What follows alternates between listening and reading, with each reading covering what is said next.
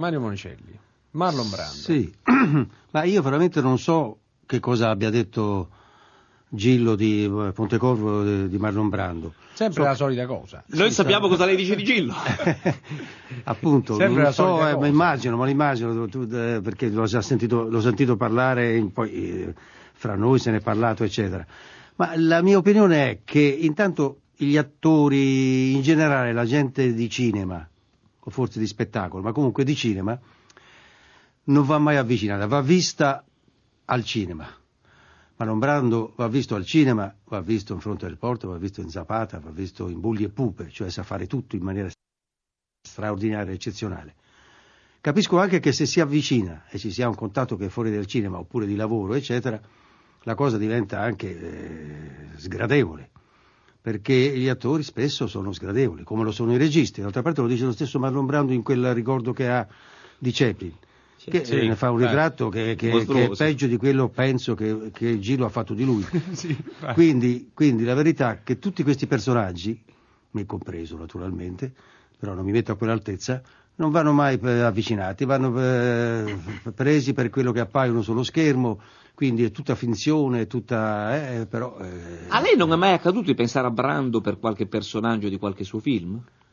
Anche vaghissimamente. Ma le, le dirò di no, perché non perché non meritasse, eccetera, ma perché era talmente lontano dalle possibilità Inarrivabili. di, di averlo, che proprio non- non- era, era uno di quei progetti che non, non- che non si fanno, insomma, che non, che non- che non- a- Non si eh, che non entrano proprio. che non è- no, ma ne- entrano proprio, nel- proprio nella mentalità mia, di noi che facciamo i film che, che facciamo, certamente. Monicelli, eh, perché la gente di spettacolo è così sgradevole nella vita privata?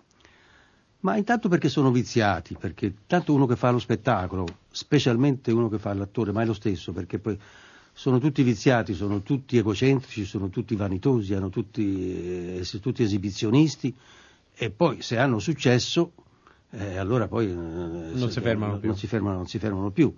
Quindi finché li si vede eh, recitare, eh, rappresentare quello che sanno fare, sono straordinari, sono simpaticissimi, sono bravissimi, eccetera. Poi quando si avvicinano invece viene fuori tutta questa parte che è supponenza, prosopopea eh, e anche qualche volta simpatia, intendiamoci. adesso poi Se non hanno tutti- successo sono come Haber nelle- nell'episodio del film della vita di Haber, come lo racconta lei. Abbiamo Sì, al sì, telefono un altro ospite ed è Lello Bersani che ieri era qui accanto a me. Lello? Sì, sono qua. Ciao Lello. E volevo salutare innanzitutto Mario Monicelli. Ciao Lello. Parole sante quello che dici, ma non in tutti i casi, eh. Non tutti, no, dai, certamente non sarò, non sono così. Lello, ti vogliamo fare ascoltare una tua antica intervista Eh. a Michelangelo Antonioni dove parli di Marlon Brando e Ecco, poi ne questo parliamo. non me lo ricordo proprio, sentiamo un po'. Senti un po'. Il ruolino di marcia di un regista celebre che non ha bisogno di presentazioni, Michelangelo Antonioni. Dopo il clamore suscitato dalla signora senza camelia, Antonioni è tornato discretamente al lavoro, nell'ombra, schivo com'è da qualsiasi esibizionismo, ed ha affrontato uno dopo l'altro soggetti di un certo contenuto. Infatti il nostro Antonioni ha avuto a che fare per otto mesi con ben due soggetti. Il bacio di lesbia e L'amante, che è un, un film tratto dal romanzo di Chekhov, Caccia tragica. A questo punto interrompiamo subito Antonioni per dare una notizia agli ascoltatori. Marlon Brando, durante il suo recente soggiorno romano, è stato interpellato per l'interpretazione del personaggio principale di Caccia Tragica, Sergio. Naturalmente sarebbe l'interprete ideale. Ma scusa Bersani, da chi hai saputo questa notizia? Eh, che è una notizia che per ovvi motivi doveva rimanere segretissima. Eh, da Marlon Brando in persona e non posso aggiungere di più. E nemmeno io. Allora Lello? E neanche io, cioè tu che voglio dire. Ti ricordi E-. Indubbiamente io l'ho intervistato in quegli anni, Marlon Brando, me lo ricordo benissimo, all'Hotel Savoia, anzi rimasi molto un po' così perché fi- fino allora Marlon Brando gli aveva prestato la voce a qualcuno. Eh, aprì la bocca e uscì fuori una vocetta esile, un po' chioccia, e rimasi un po' impressionato. Gli feci un'intervista e evidentemente me l'ha detto Marlon Brando che aveva questo progetto e qui qualcuno ne aveva parlato io lo sparai così durante la, la, la trasmissione, lei in intervista con Antonioni.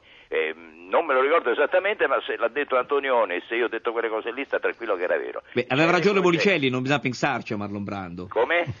Aveva ragione Monicelli. Eh, sì, sì, sì, però, però l'arrivo di Marlon Brando fu sensazionale, un- si trattenne alcuni giorni a Roma, entrò al Club 84 che era il famoso localino dove tutto il cinema si dava convegno, era affollatissimo, più di 100 persone non c'entravano. Monicelli andava al Club 84? Mai. Mai No, andato. Monicelli no, Ma no, lui- Monicelli modesto, Ma tranquillo. lui allora era un frequentatore Ha per altre ragioni mondano. di quei club no- notturni. Ha fatto mondano, però ci andava Luchino Visconti, Anna Magnani, Elisabeth Taylor, tanta altra gente. E mi ricordo quel sabato sera lui entrò e lo bloccò subito il metro. Ci fu intanto un movimento, arriva Brando, arriva Brando, lo videro, riconobbero subito, il metro lo bloccò perché? Perché Mano Brando aveva la meravigliosa giacca di tweed beige e un girocollo di cashmere bianco e disse scusi, lei non Poi può entrare, non ha la cravatta.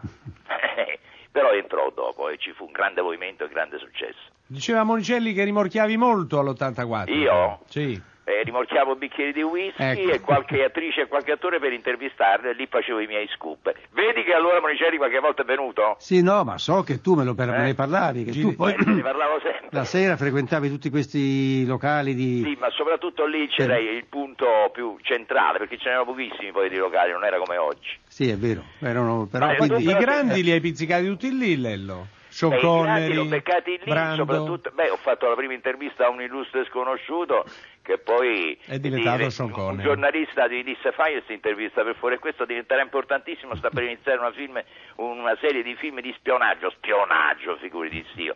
Ed era, ed era, ed era Sean Connery. Sean Connery, questo mi pare che già l'ho detto, che poi gira e rigira durante queste interviste, io ripeto sempre Te ne sei accorto, cose eh? adesso te ne ricordo. sei accorto. Infatti ho detto adesso ce l'hai racconta tutta. Eh, lo sapevi, eh? e chi altro all'84?